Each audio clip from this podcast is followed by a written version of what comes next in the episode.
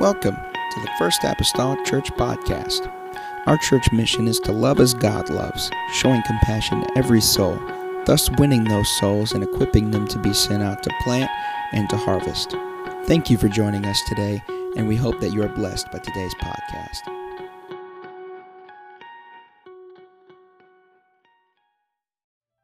this weekend, Friday and Saturday, been gone to ladies' conference in Muncie, Indiana. They have had a good time. Those who have went and been ministered to and spoken to, and so I pray that they have brought the spirit of everything that's been imparted to them to this service.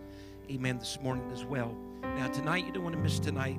I was telling those in the back in prayer uh, this morning that uh, uh, Brother Michael Wilson contacted me early Friday morning before he even got the kids uh, to school. And he is in the area and he's preaching somewhere this morning. He said, But I have an opening tonight if you'd be interested. I said, Well, just come on. Just come on. So he's going to come and preach and sing. He's an author, songwriter, and preacher. Amen. Just a good man, he and his wife. So they're going to be in service with us tonight, ministering the word of the Lord. And uh, we already got them scheduled actually for December, uh, whenever uh, in the Indiana district when they have their Christmas banquet stuff. He's going to be playing up there, and so we snagged him then place to go in the month of December because when you evangelize, December isn't always a kind month to you, uh, finding places uh, to preach and minister and go. So we want to extend that invitation to he and his wife. Judges chapter number one. I'm going to start reading with verse verse number four. The Bible says, and Judah went up the Lord delivered the Canaanites and the Perizzites into their hand. They slew of them in Bezek 10,000 men. They found Adoni Bezek in Bezek. They fought against him, and they slew the Canaanites and the Perizzites.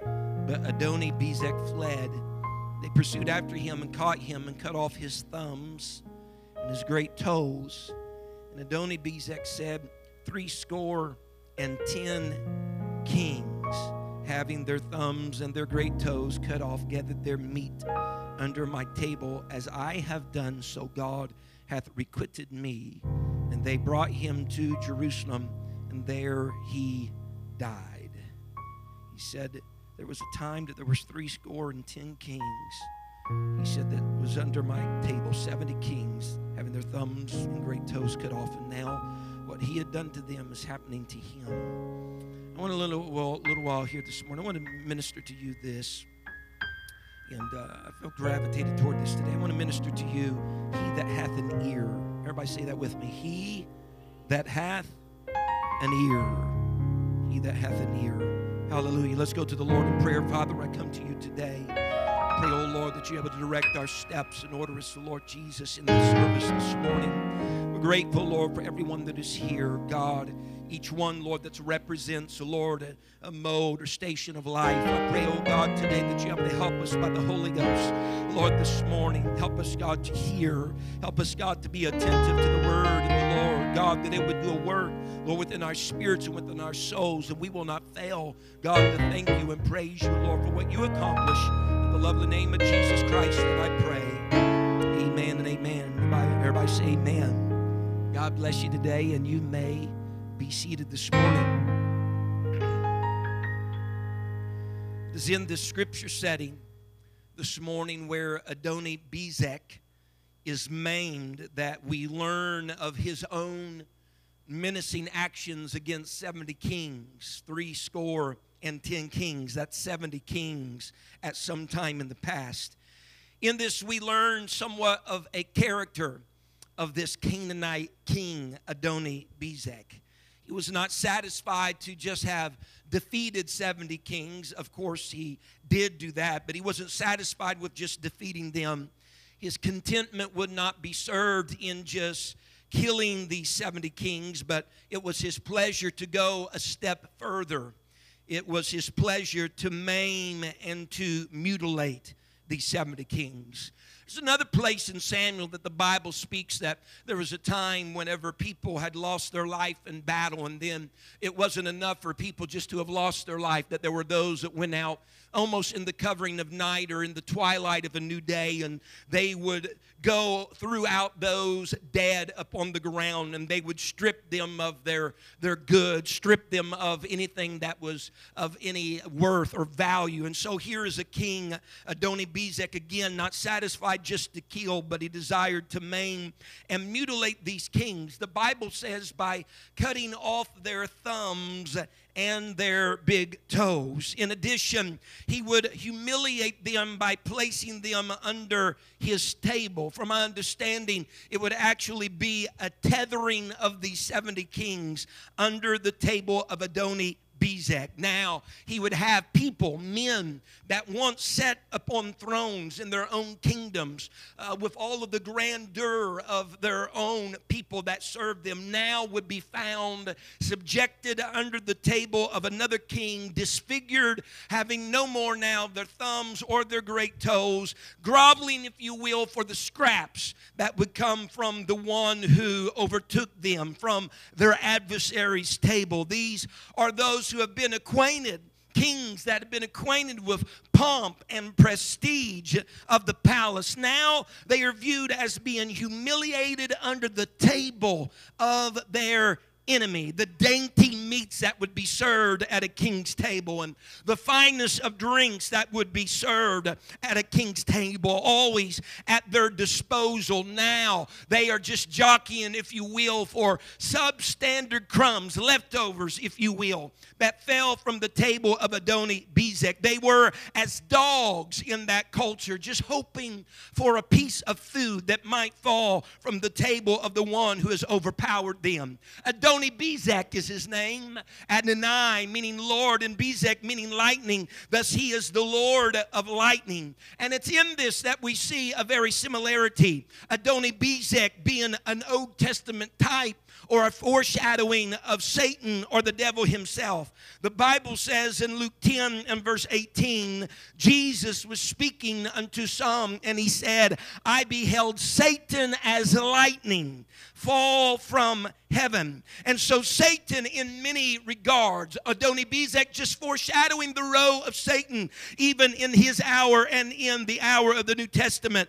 Amen. Just as Adoni Bezek has tethered people under his table and has mutilated them and take advantage of them, so likewise has the Lord of lightning, known as Satan, taken people in our hour, in the hour of the church of the New Testament, and tethered them under his table. In many regards, he is not just satisfied in conquering people, he's more satisfied in debilitating them.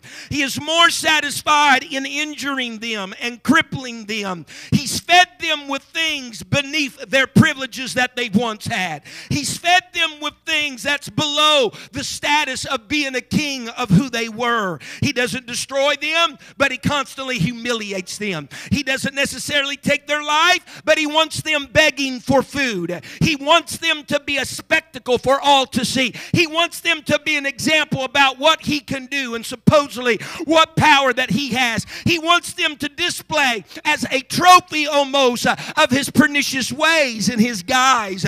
Amen. The Bible understand these that were under the table, they were kings. Everybody say kings. The Bible speaks to us in Revelations 5 and 10.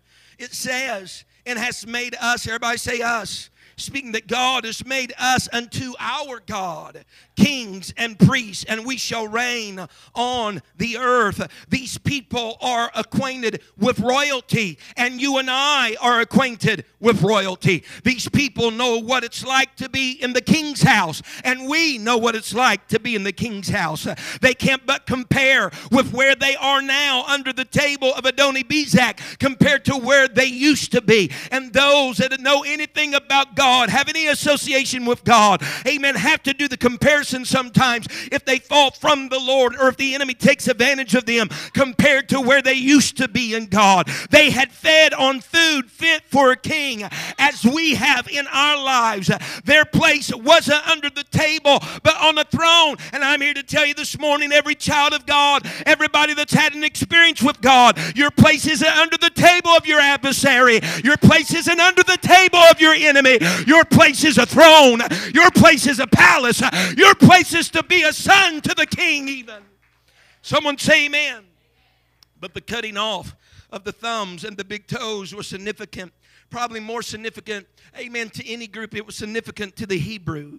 The Bible says in Leviticus 14 and verse 14, and the priest shall take some of the blood of the trespass offering, and the priest shall put it upon the tip of the right ear of him that is to be cleansed, and upon the thumb of his right hand, and upon the great toe of his right foot, and of the rest of the oil that is in his hand, shall the priest put upon the tip of the right ear of him that is to be cleansed, and upon the thumb of his right hand, and upon the great toe of his right foot, and upon the blood, upon the blood of the trespass offering. Amen. What this is the reading of is a person that is being cleansed after they had had leprosy and been cleansed from leprosy. A sacrifice would be made, and this procedure of putting the blood upon the tip of the ear and upon the great toe and upon the great thumb and the, and the anointing oil upon each of those areas was just a process that denoted their cleansing.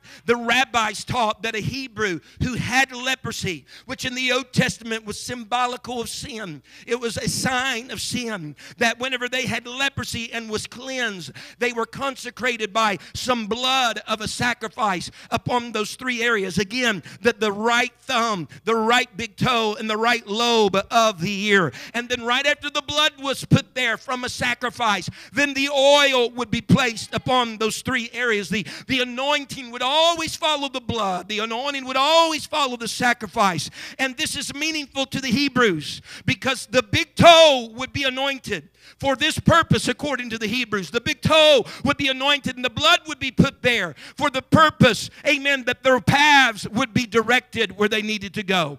The thumb of the right hand would be have blood upon it and anointing oil put upon it because they wanted to anoint and consecrate that person's hands for their actions and what they would do and what they would accomplish. The Hebrew would have that ear to be anointed, amen, and oil placed upon it because they always wanted them to have an ear that would hear the voice of their Creator. Amen.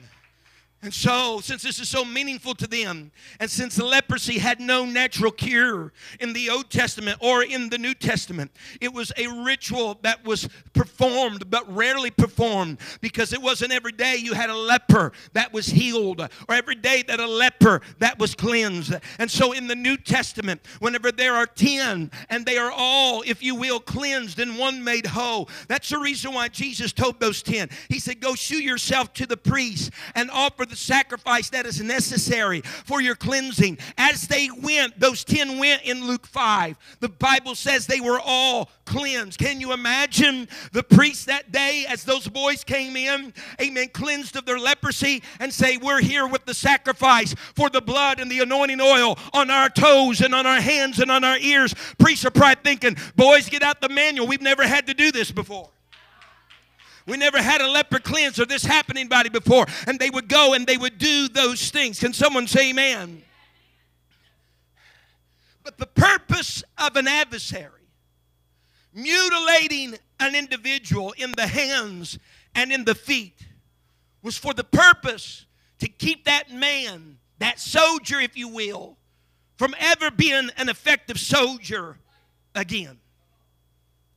He didn't want that man because, see, they'd met in battles with these men before, had not been victorious. He did not want that man to ever be able to draw his bow again. Put that thumb, right, Mike? Let that bow set back against that, pulling back. He don't. He said he took their thumbs and their great toes. He didn't want that man to be able to pull back his bow again. He didn't want that man to be able to grasp or handle a sword in his hand or a spear to throw with any type of trajectory or distance again. He wanted to make sure that he would not be able to do that. He wanted to make sure that if that man was ever pursued by an enemy or an adversary, that he would be incapable of escaping those toes, giving you the ability many times to stand or balance. He didn't want that man to be able to escape from his adversary again. So this deed was done to these 70 kings because the enemy wanted to take take away their ability to fight. He wanted to take away their ability to be victorious in warfare. A loss of a warrior's skills, no doubt, would result in this type of marring that Adoni Bezek did to these kings. The adversary wanted to take their fight from them. Someone say amen. He wanted to take their fight from them. But even a little bit further, not only did he want to take their fight from them, but he wanted to make it as though they couldn't walk like they used to walk. And the actions of their hands could not be as the actions of their hands that used to be. So now their, their big toes are gone, their walk is somewhat affected. Now their great thumbs are gone. Amen. The actions of their hands, they can't do some of the things they used to do. The enemy has done all of this, hindered all of these areas areas, hindered their fight. But wait a minute, what did he do to the ear? What did he do to the ear? He got the thumbs and he got the toes, but he missed the ear. Can I tell you today, the adversary always seems to miss something. He took the thumbs, he took the big toes, but he forgot to take anything concerning the ears. He missed the ears. Their direction may be off course, their hands may not be doing what they need to do, but they're still left with the ability to hear the voice of their Creator. They are still held with the ability to hear what thus saith the Lord. Someone say amen. See, See, this is just as old as the Ancient of Days. In the book of Revelation, the common call to every church, those seven churches in the book of Revelation, is this starting and many times ending with the commendation, amen, and the condemning of them. He would say, He that hath an ear, he that hath an ear, let him hear. Why was he doing that in the book of Revelation, Bishop? Because there were seven churches there. Some of them were maligned. Some of them were not walking the way they needed to walk. Some of them were involved in some actions that they needed to refrain from or they could not do. Amen. What they once had done. Amen. They were not becoming of a Christian church. Amen. But in spite of their walk, in spite of what they're doing, he says, I know there's one thing that remains. If you got an ear, he said, listen to to what I'm telling you. Listen to what the Spirit of the Lord is speaking. Listen to the relevant truth that I'm trying to speak into your life. Someone say, Amen. Can I tell you today that the Lord of lightning of our generation, Satan, in many ways has affected the paths of people, the paths of people, amen, causing them to walk in a different manner and different way than what they should be walking. He may have affected the conduct even of people or persons, but he fouled up big time when he forgot to take the ears of people even living in our day. If, hallelujah, he cannot sever the voice of God in somebody's life life. They can be far from God, they can be estranged from God, they can be walking diabolical to the ways of God. But if they got an ear, God has a chance to speak. If they have an ear, God has a chance to utter some. Oh God, someone say amen. Uh-huh. Someone say yes. It can be done. One of the reasons perhaps it was left intact here in Scripture is to relay the idea that it cannot, you cannot remove the voice of God, Satan. cannot remove the voice of God, adversary. There's no way that you can disconnect them from the voice of the Lord. A person's life from the voice of the Lord. You may influence their step, you may influence their actions, but you can't remove the voice of the Lord. That must be greatly true. That last church of Laodicea, right? Thought they were rich and trees with goods, had need of nothing. He said, But what you don't understand, you're really blind, poor, you're wretched, right? What does he say a little further?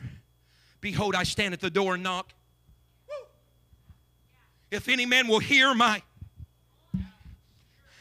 Hallelujah. You're not right where you need to be. You're not quite doing what you need to be doing. He said, But if you'll listen, if you'll listen, I'm standing at the door. You know what he's saying? He that hath an ear, he that hath an ear, let him hear. Can I tell you today? I don't know where some of your lives may be. I don't know what some of your walks may be. I don't know what some of your actions may be. But I do know this. If you still have an ear that is attentive to the voice of your Savior today, you need to listen up because He's crying out. He's hollering. He's trying to get your attention.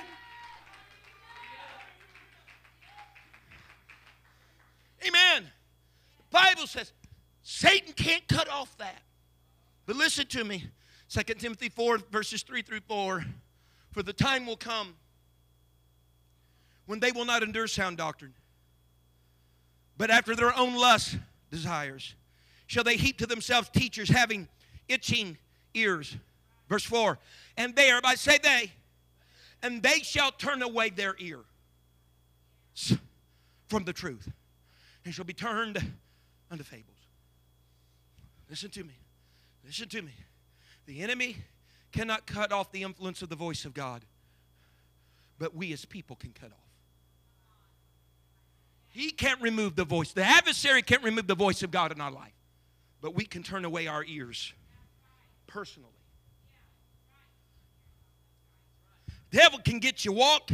He can get your actions. He can't get your ears. If there's ever a deaf ear toward God, it is absolutely you who have turned that way.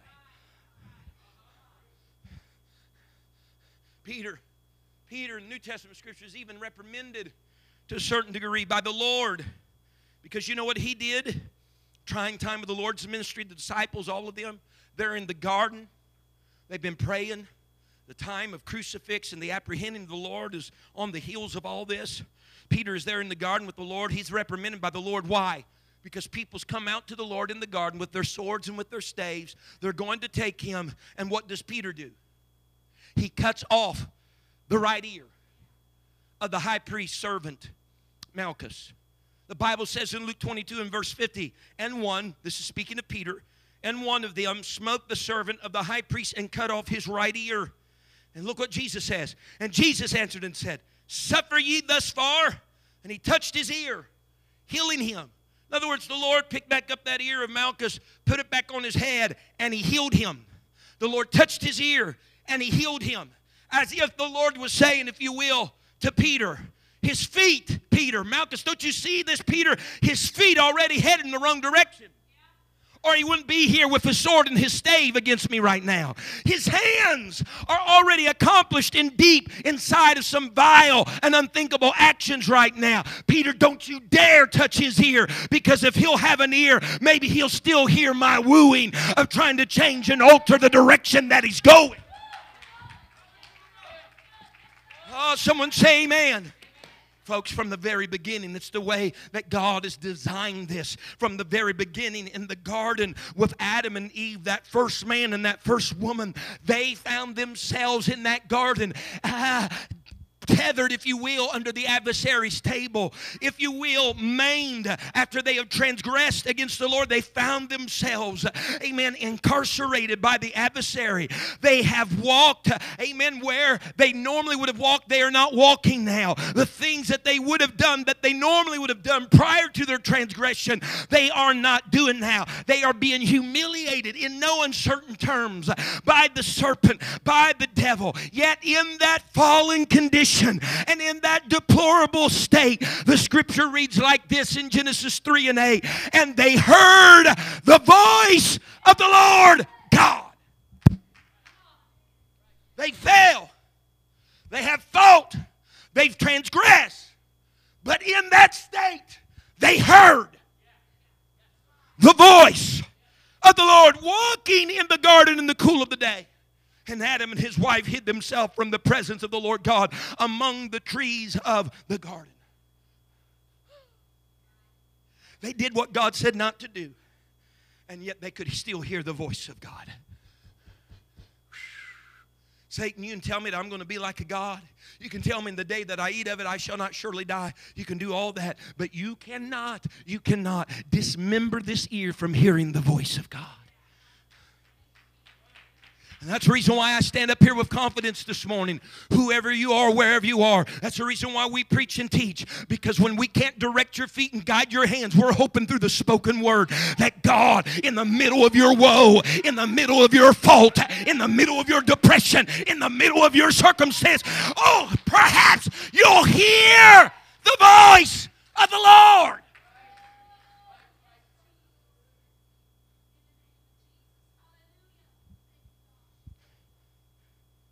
Even in Amos 3:12, you know, it's the responsibility of a shepherd, particularly most shepherds, most shepherds were tending sheep that were not their own.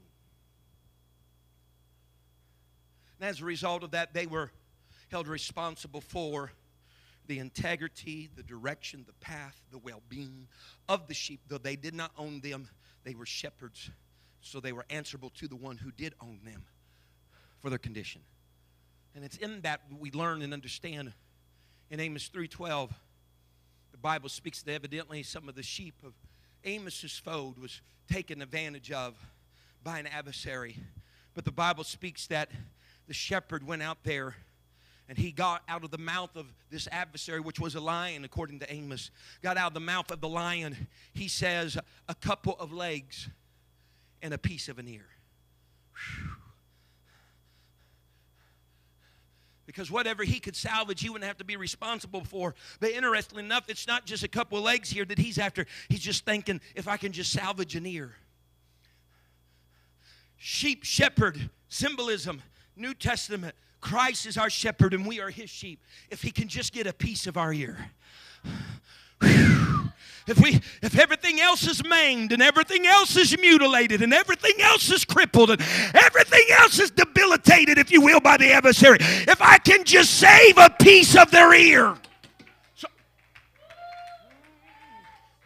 so that they might hear. Hallelujah. Because if there can be an ear, amen, to hear, then there's still influence in the life of the sheep. If there'll be an ear that can hear, the kings can still hear, although they're tethered under the table of their adversary. The Bible says in John 10, speaking of that symbolism of Christ being the shepherd and he his sheep, the Bible says, John 10 and verse 3, to him the porter openeth, and the sheep, it's speaking of Christ, his sheep hear his voice and he calleth his own sheep by name and leadeth them out. And when he putteth forth his own sheep, he goeth before them, and the sheep follow him, for they know his voice. And a stranger they will not follow, but will flee from him, for they know not the voice of strangers. Can I tell you today, if we can just hear the voice of the Lord, hear him calling to us, we know his voice. He's spoken to us before, he's ministered to us before, he's given guidance to us before it will just hear and follow the voice of the Lord. You say, Brother McGee, though, my big toes, my direction has been altered. My thumbs, they've been altered. That's all right. You can come to the Lord like this if you got to. You can come to the Lord like this, a little crippled if you got to. But just listen to his voice. Listen to his voice. He can make you whole as he made the leper whole. But you got to make your way, no matter how debilitated you are by your adversary. If you'll get to where he is, he can make all things new. He can. Somebody will hear today.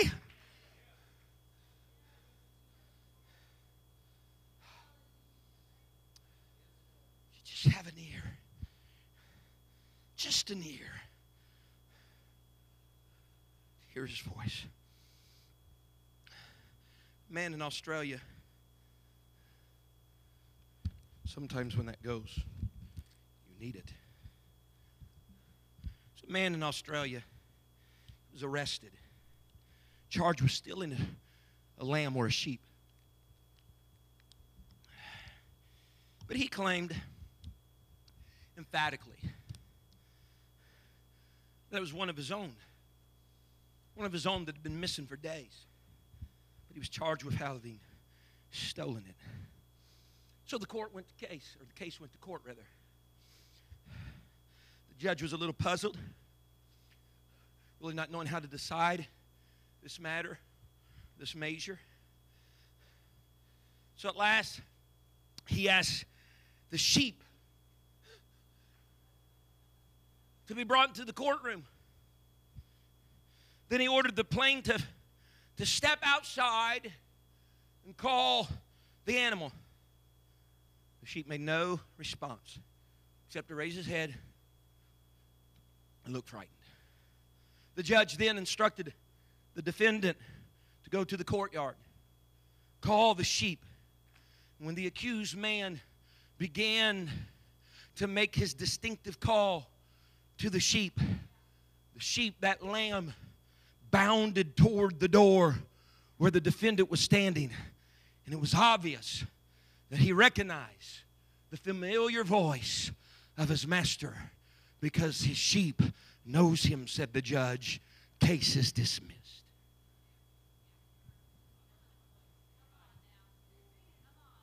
One thing is clear. One thing is clear. God is a father to us all, firstly, by creation. By creation, He's the father of us all.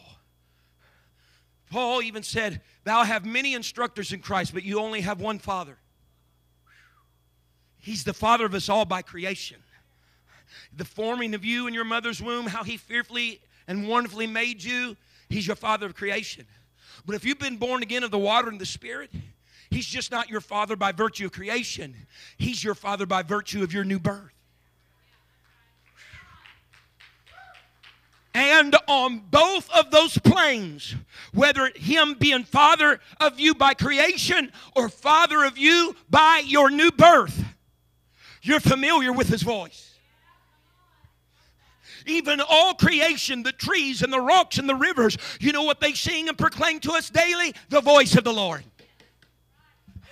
That's how the writer in Romans said that even if no one even spoke to us, we would know about the nature of God and His existence just by the creation that is about us. Why? They are constantly singing the praises of our Creator.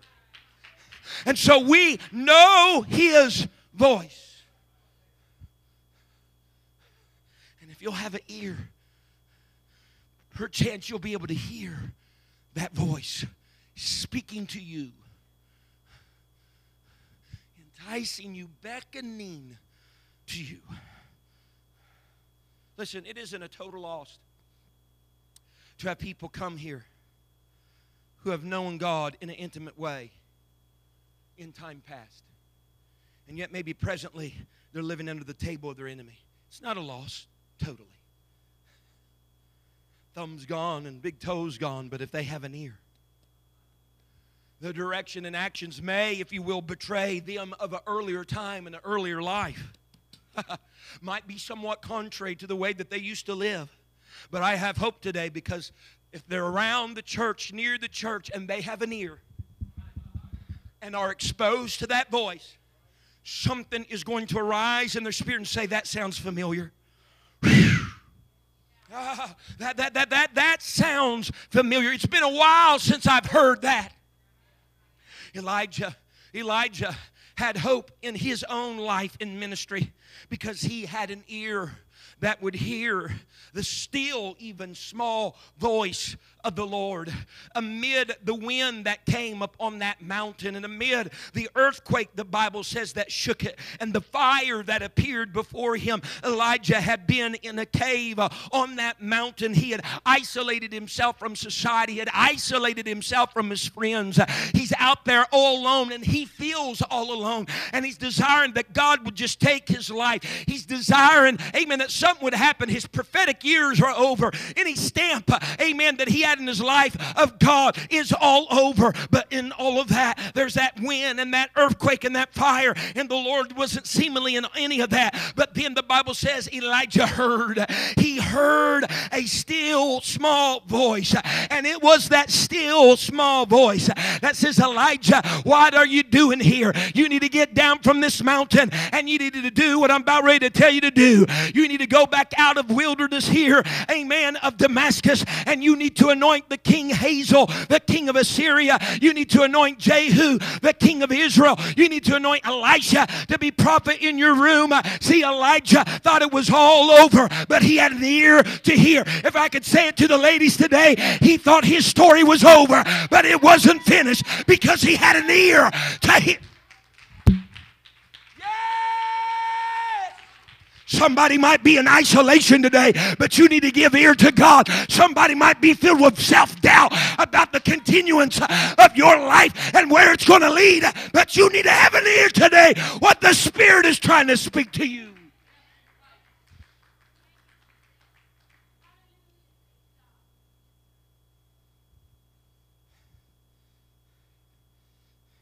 It's incumbent upon me today.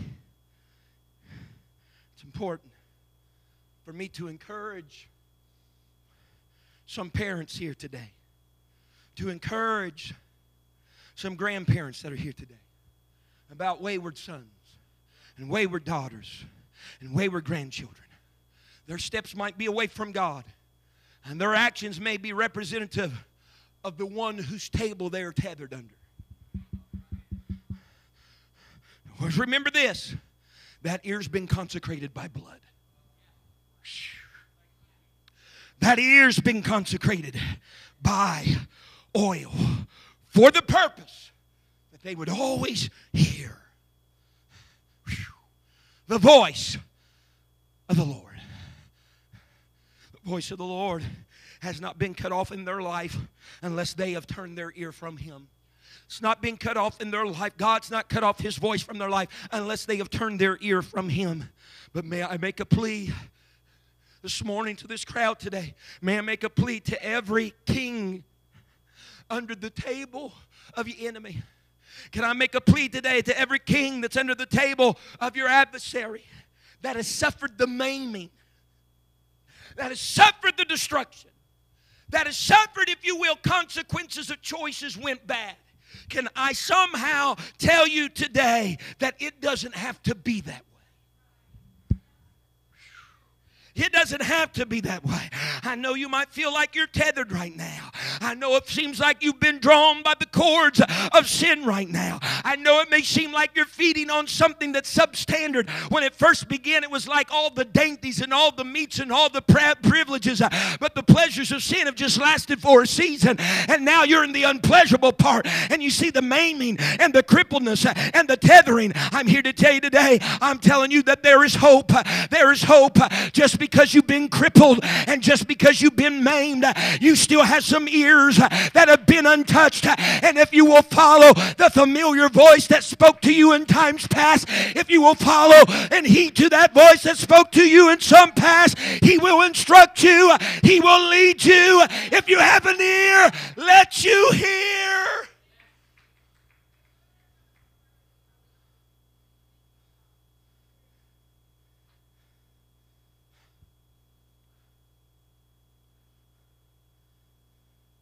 Why is it? My experience as a minister, pastor, evangelist, guest speaker, blah, blah, blah. How is it, Sister McGee, that we've had those people that's been tethered under the tables somehow break free, follow the voice of the Lord in services and in times, and the things that we hear after the restoration, after the renewal, after a, a rebaptizing, if you will, of the Spirit and altar, why is it, Sister McGee, that they will oftentimes tell us and look us in the eyes and say, I don't know what it is, but I just heard something telling me I needed to come to church today.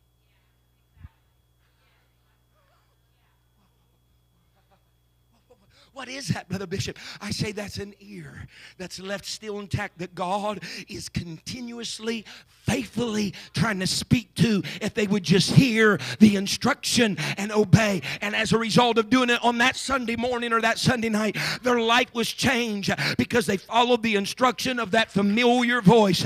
Or they'd say this I, I just felt like I needed to go uh, to the First Apostolic Church today. I just felt like I need to show up on Wednesday night Bible study. You know what that is? That's the voice of God speaking. That's the voice of God speaking to them. Even when they are ensnared, even when others would say they are hopeless, that's the voice of God speaking to somebody underneath the adversary's table.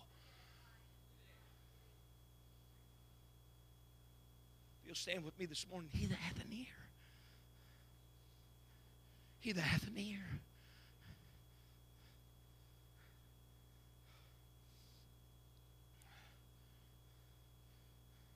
He that hath an ear.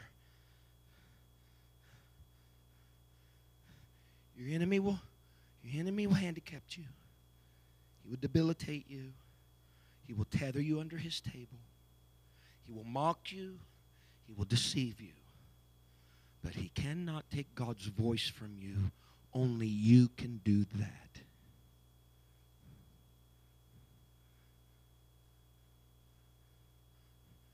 The danger is this when the enemy's done all that he's done, whether or not we'll keep an ear to the Lord or if we'll turn. Because when you turn and you don't allow that voice in, you're not hearing his wooing, you're not hearing his instruction, you're not hearing his vying for your attention. It's when you've just totally absorbed yourself to your condition, you're, you're debilitated by the adversary, you're just there. Oh, Brother McGee, are they hopeless? No, they always have the ability to turn their ear back toward God. But let me tell you this you are better off and your chances are higher if you never turn your ear away from Him. He that hath an ear, it's been sanctified by blood, it's been sanctified by oil. Those old Hebrews say we're, we're doing all this so that they'll keep the path and they'll keep the, they'll keep the hands involved so that they'll hear the voice of God.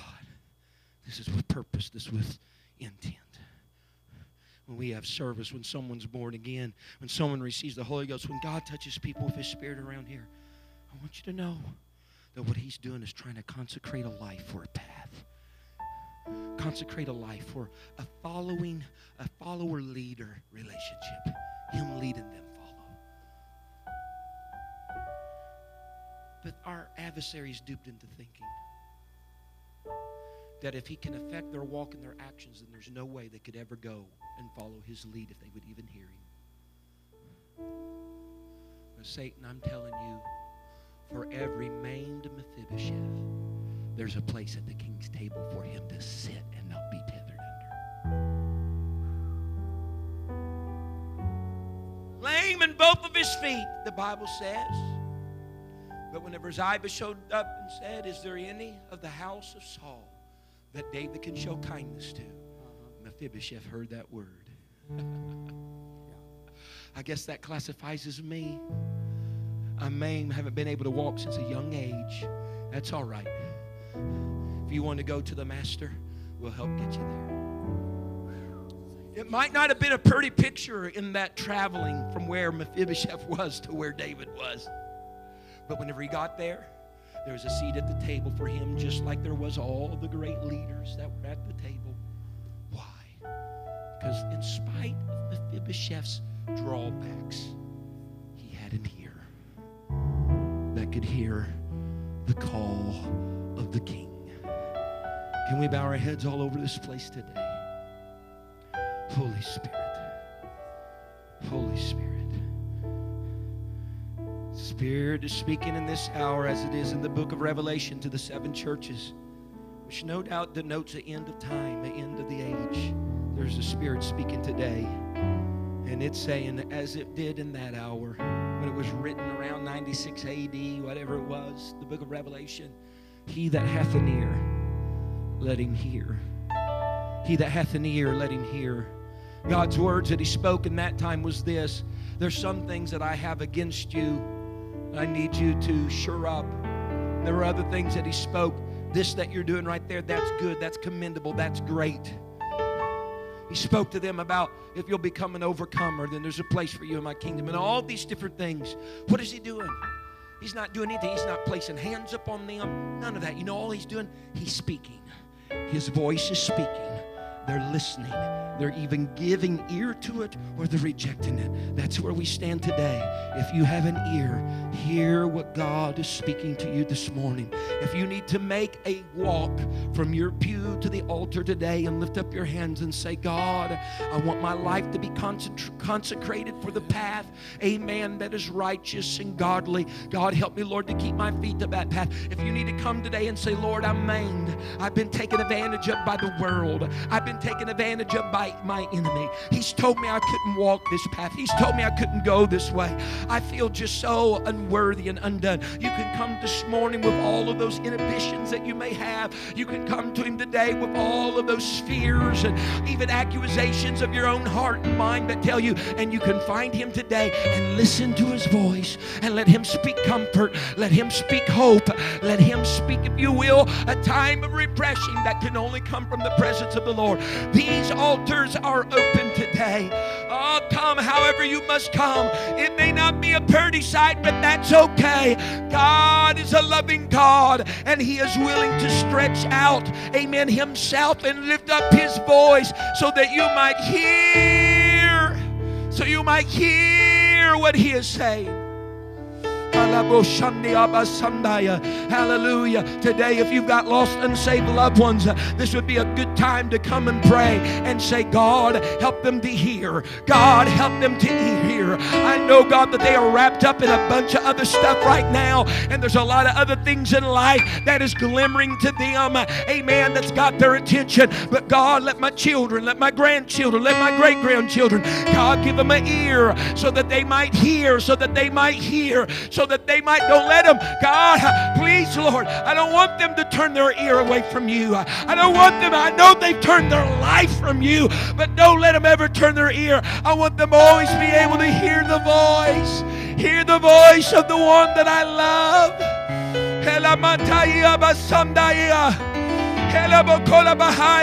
He's knocking on the door. He's knocking on the door. If any man will hear my voice, the Lord says. If any man will hear my voice, the Lord says, and let me in, I'll come in to sup with him, and he with me, if you'll hear my voice. Hallelujah, Brother Mason. Let's go to a song right now. Come on, be sensitive to the voice of the Lord. Be sensitive to the voice of the Lord. Thank you for listening. If you would like more information about our services and activities, you can find us on Facebook, Instagram, and Twitter with the username FACMC. Again, that's FACMC. Thank you and have a blessed day.